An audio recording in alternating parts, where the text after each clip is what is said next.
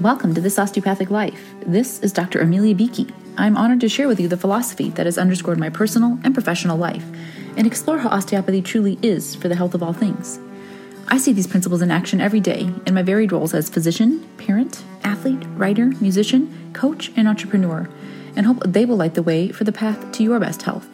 Please note that while I am a physician, this podcast is intended to share general information and encourage discussion about medicine, health, and related subjects. The content provided in this podcast and in any linked materials is not intended and should not be construed as medical advice. Thank you for joining me for episode 45 of season 3 of This Osteopathic Life. We are officially moving beyond the number of episodes, solo episodes recorded in a single season. Thanks for being here for part of that achievement. And I bring that through intentionally. That's going to be something we discuss tonight today, whenever it is that you're listening to this. We're also on day 18 of the daily podcast adventure for November 2021. And I don't know about you, but the messy middle feels totally different. Perhaps it was just that one snippet of that sleepy shortened episode, or perhaps because we're in a new arc. We're actually in a new beginning. Right? We're on episode three of what's going to be nine or 10, again, depending on how this all plays out. So interesting how we can recreate that influence of the strong start or that finishing with a flourish, even within the context of a bigger process. Right? Day 18 of 30 could be that state of fatigue where it seems like it's too far to go back and I can't see where the finish line is. But episode 3 of 10 can be fresh and encouraging. So let's see. We'll watch, we'll observe as these episodes proceed. So we have been working through, walking through, experiencing, exploring concepts that have originated in the positive intelligence community with Shirzad Chamine, and I put links to the website where you can find out there. And what's been so fascinating about this journey for me is absolutely learning about the program in the way it exists, the tools as they are designed, the methods by which you can implement them. It's been a fantastic tool, yes, to utilize with the people I coach, but also for me, so many personal realizations, recognitions of how I behave and engage with the world around me and also ways in which others do who I know and love. And there have been some significant insights.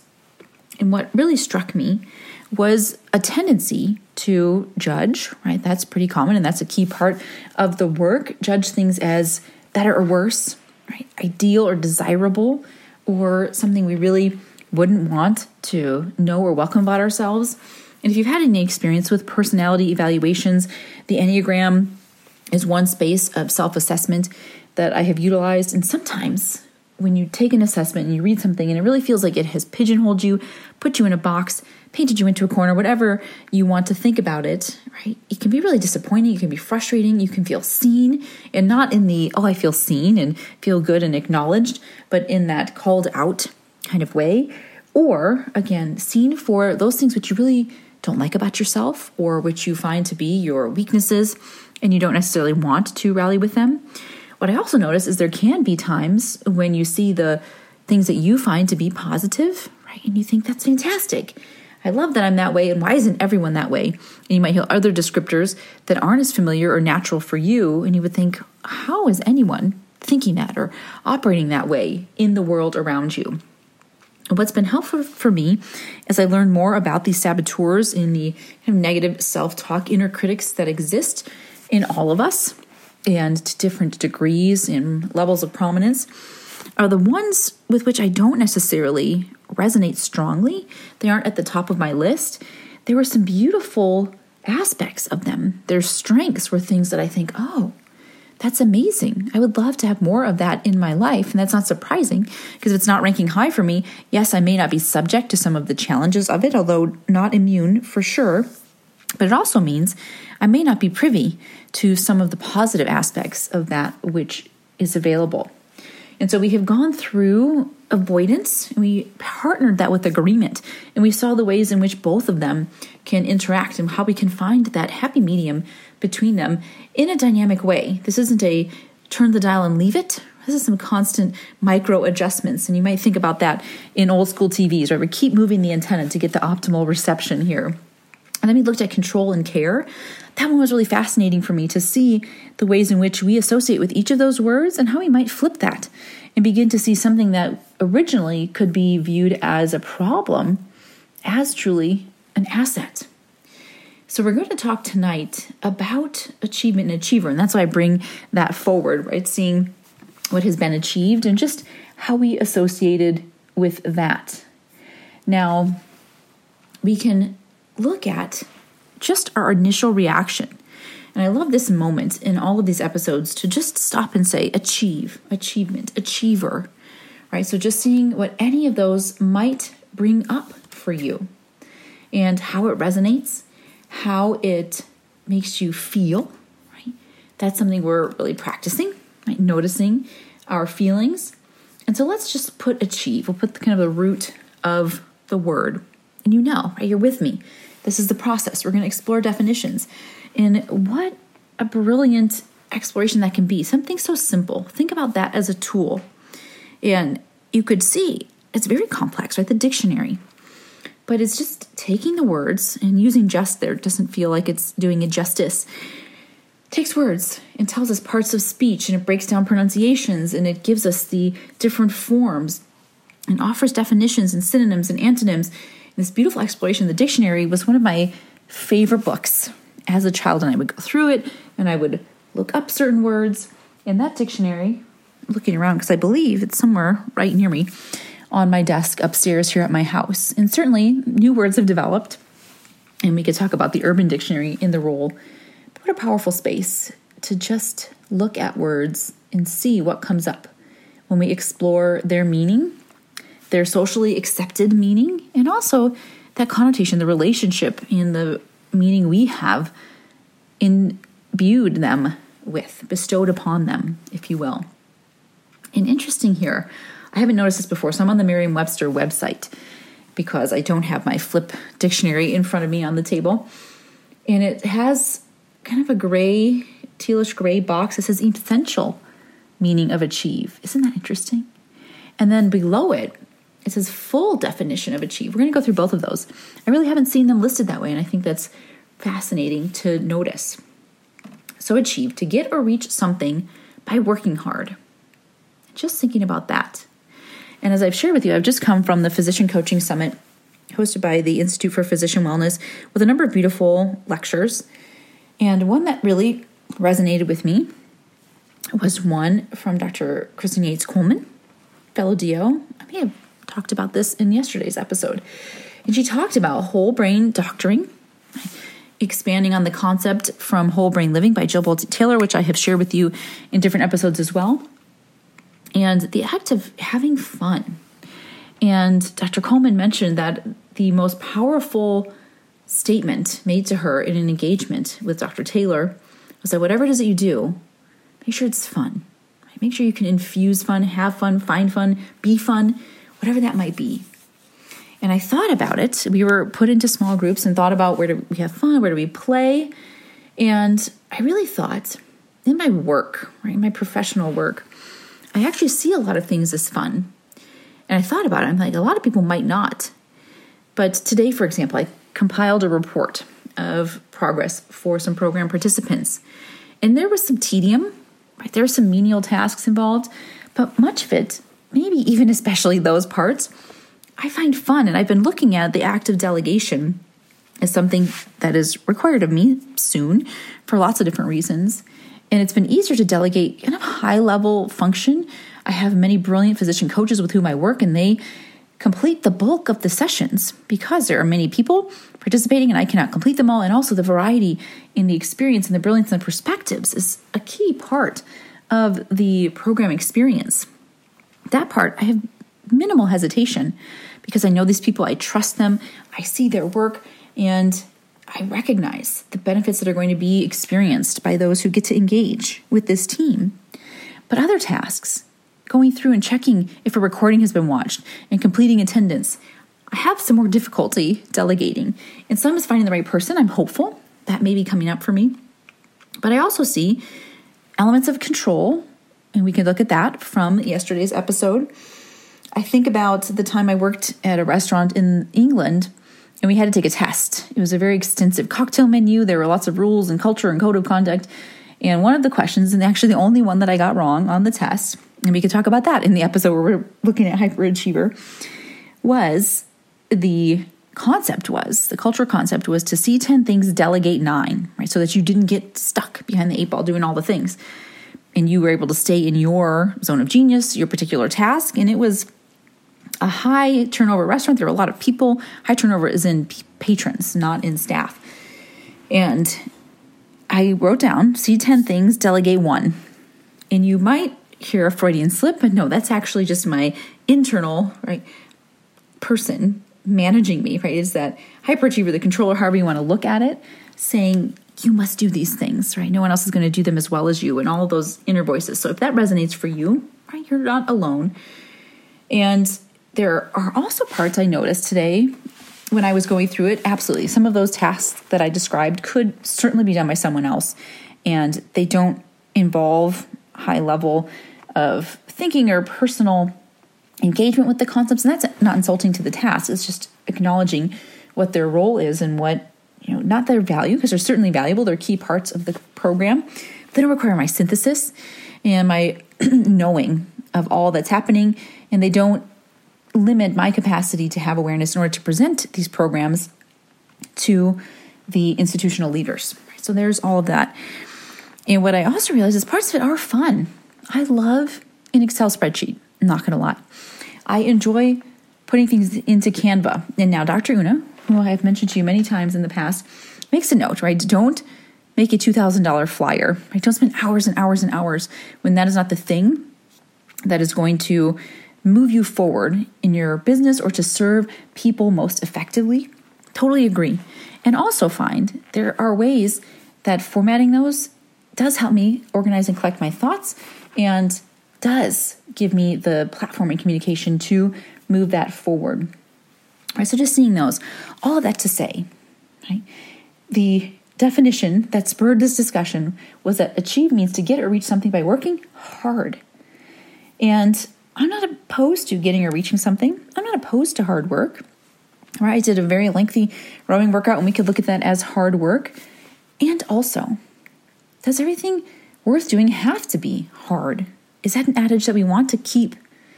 And is there space for ease, for lightness, for fun in this work, even? And even that word.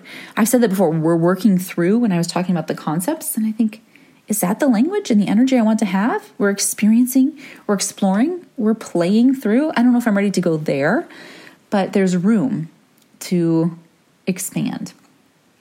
So I want to look at achievement, which oftentimes we can see as positive. We can see it as, right, this, your work has been realized, it's worth it, you're worth it. We could look at that, right, in the potential problems that arise in there. And also that it could be stressful, right? Working hard, toiling away, right? Does it have to be hard work? Oh, like, how does that feel, the slogging of it?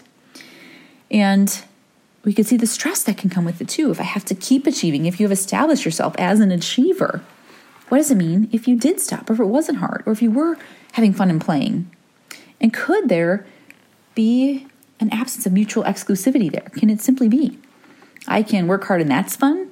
I can have fun. It doesn't have to be hard work, and I can achieve something. Is there room to explore that? Another essential meaning of that vantage point is to become successful to reach a goal. And that one, too, the example under it, so fascinating to me, is we give students the skills they need in order to achieve in college. Mm. And we could look at that, right? And what culturally our values are. What are we seeing as acceptable achievement, laudable achievement? And what does successful even mean? Who's deciding? Who are you letting decide on your behalf? And what does it look like when you have achieved some level of success? How does that feel? How many times do we think once I, right, as soon as I I'm going to keep working until I, imagining that when we arrive, whatever that place is, we're going to feel amazing, worthy, better, whole, excited, proud, accomplished, fulfilled, content, satisfied. And many times we get there and then we look around and then it's that's it. Or what's next? Or we might enjoy it temporarily and it might be in context. But just looking at that and to reach a goal Reaching goals, again, can absolutely be beneficial. checking in to see is that the only way that I identify myself or honor myself or recognize myself as if there is some goal and I have achieved it and I've achieved it to the best of my ability and everyone around me's ability? Did I win? And I'm a very competitive person, so I can resonate with all of that. And seeing what we make it mean, right? And can we love ourselves completely and reach the goal? Are both of those possible? The full definition of achieve, expanding on it, to carry out successfully or to accomplish, and to get or attain as a result of exertion. Again, here, so interesting, right? And can you just get to somewhere? And can it just happen? Can it happen with assistance, right? And how does that define you? And who is declaring it on your behalf? Achieve. And so, again, seeing where getting things done and having high standards and a work ethic and all of those pieces can be absolutely super valuable, right? And you can use them in so many amazing positive ways. The challenge comes in when that's the only way we're associating with our capacity and success in the world, when we remain so focused on that that we lose sight of anything else that's available to us, when we allow it to eliminate others from that space, a little bit like we saw yesterday with control, so that we can guarantee that achievement ourselves and see if it does force this, I will love myself when. I will honor myself when. They will love me when. This sense of it's the achievement that earns us whatever it is we're seeking. And is there space in there to welcome that in, to offer to ourselves, to receive it more openly from others, and then step toward, move on with, fully, wildly embrace the act of achieving.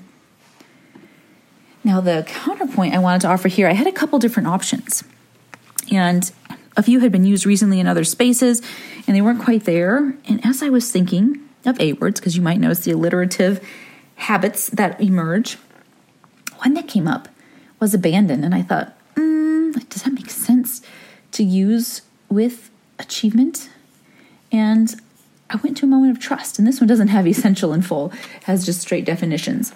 But I thought, yeah, and let's look at it and let's see why this emerged as what made the most sense to offer as a counterpoint, but also a partner for achieve. So, the definition of ab- abandon is to give up to the control or influence of another person or agent. So interesting there, right? We could see how abandon, oh, I went too soon. Let's just, we can back it up for a moment.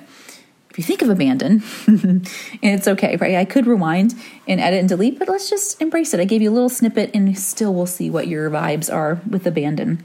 What comes up for you, right? Abandoned, left alone, neglected, right? and left out, left behind, forgotten, all of these kind of negative, empty sense, right? It feels cold. It feels kind of gray. It feels like a wind is blowing through. It feels forgotten. All of those different ways of experiencing abandon. That's what I saw. So give up the control influence to the control or influence of another person or agent, right? And so that this kind of weakness, but also thinking about that, we talked about control and when might it be helpful? When does it feel safe and welcome to say, wow, they got this? I'm going to let them help me and manage this. Not in a you know, total giving up and turning over our rights or our autonomy or submitting, but kind of releasing or sinking into, embracing even. Like I can abandon and let them take responsibility for this in a helpful way, in a supportive way. Just seeing how there can be little nuance in there. Interesting in this one to give up with the intent of never again claiming a right or interest in. Now, that one too can seem kind of forlorn, certainly final. But at the same time, are there times and spaces when fully letting go, right, not being subject to something that might have haunted us, held us down, anchored us for as long as we could remember? what benefit might there be to be able to totally abandon that? I'm done with that. I let go of that. I release that. I forgive that. Not endorsing it, right? We talk about that when we think about acceptance, but just saying, I am actually fully free of that. Could abandon be useful there? To withdraw from, often in the face of danger or encroachment. I actually just had a really powerful discussion about this with some colleagues. And when we are in spaces where we certainly do want to be an upstander, right, and advocate on our behalves, perhaps, or for someone else, but we do need to assess the situation and decide is it safe? Do I have the reserve right now? And that's okay, right? So sometimes abandoning ship, abandoning that effort, if it means right, acknowledging a significant power differential or the environment in which we are, or that we just don't have the energy, right, or the emotional capacity on that day in that moment, that's okay. And so seeing how it says here abandoned ship, right? Abandoned mission. If it's for self preservation, there can be some benefit in there. To withdraw protection, support, or help from. Right? We think about that we think of life support. Right? And when we think about in parental rights that can be abandoned. And certainly there can be negative connotations there. There can be a lot of loneliness in that space. And we can also see where there can be an inroads to freedom. And again, I'm not justifying or minimizing the impact of any of these very challenging situations, but also recognizing where there are times when a relationship or situation is toxic or unsustainable or incompatible with life in the way that the person might want it to be. And abandonment of some of those original or some of those structural or some of those situational interventions, relationships is again a freeing experience. So there's a consideration there, right? We're never stuck with one way of engaging with something. To give oneself over unrestrainedly and to cease intending or attempting to perform. What about that? This one is fascinating to me, right? That so many times we are performing for ourselves, for others, to expectations, and abandon can mean we're free of all that, right? There's so much freedom. And originally I had a lot of that sense of void and loneliness.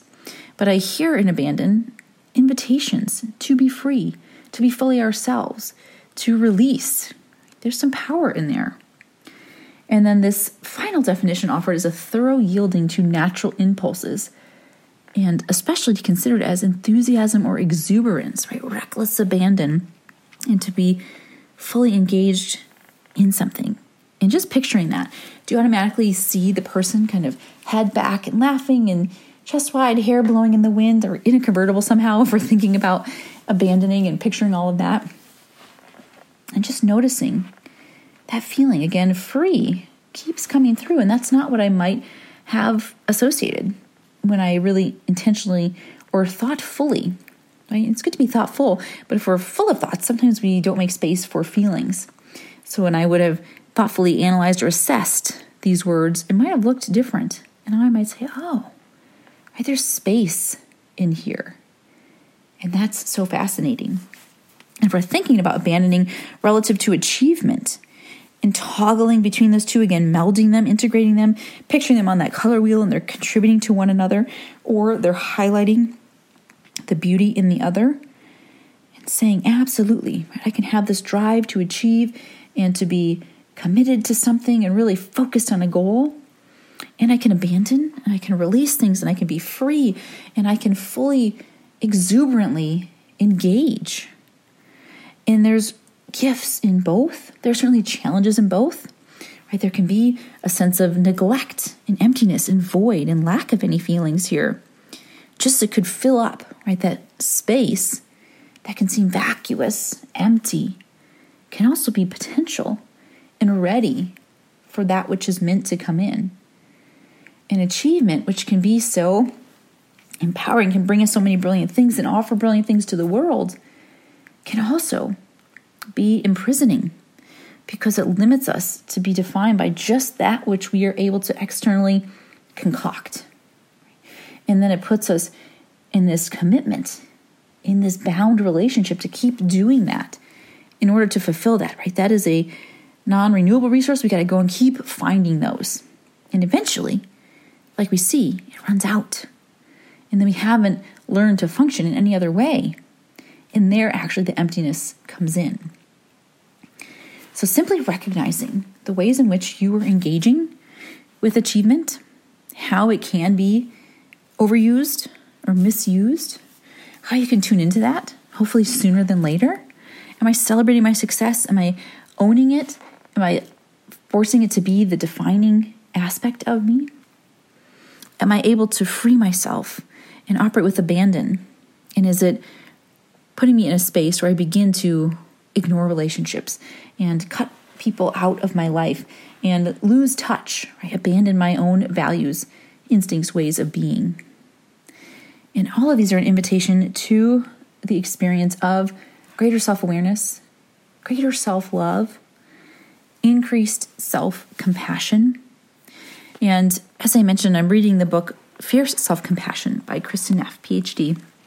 Highly recommend with lots of practical applications, which is really so helpful. And also some really powerful theoretical, philosophical, and research driven notes, lessons, access points, invitations to be more in touch with oneself. So, as we continue this journey, if you're intrigued, if you hear yourself in any of these ways of being in the world and you'd like to learn more, to know more, can I encourage you can visit Positive Intelligence and take your own assessment. See if these saboteurs show up for you. See if we can begin to shift that language and see the strengths and the gifts within the saboteur and give us more power. The sage are certainly super useful ways of being, and there's always an opportunity to learn and engage more about ourselves. And if you'd like to dive deeper, I'll be opening up a coaching program, open enrollment, coming up as we come into the end of the year. And you can get on the list to learn more about that at thisosteopathiclife.com. I thank you for joining me on this daily escapade. It's really been a joy. So many great moments. And I look forward to continuing and following the arc of this portion of the conversation. This is Dr. Amelia Beakey with This Osteopathic Life. Thank you for listening.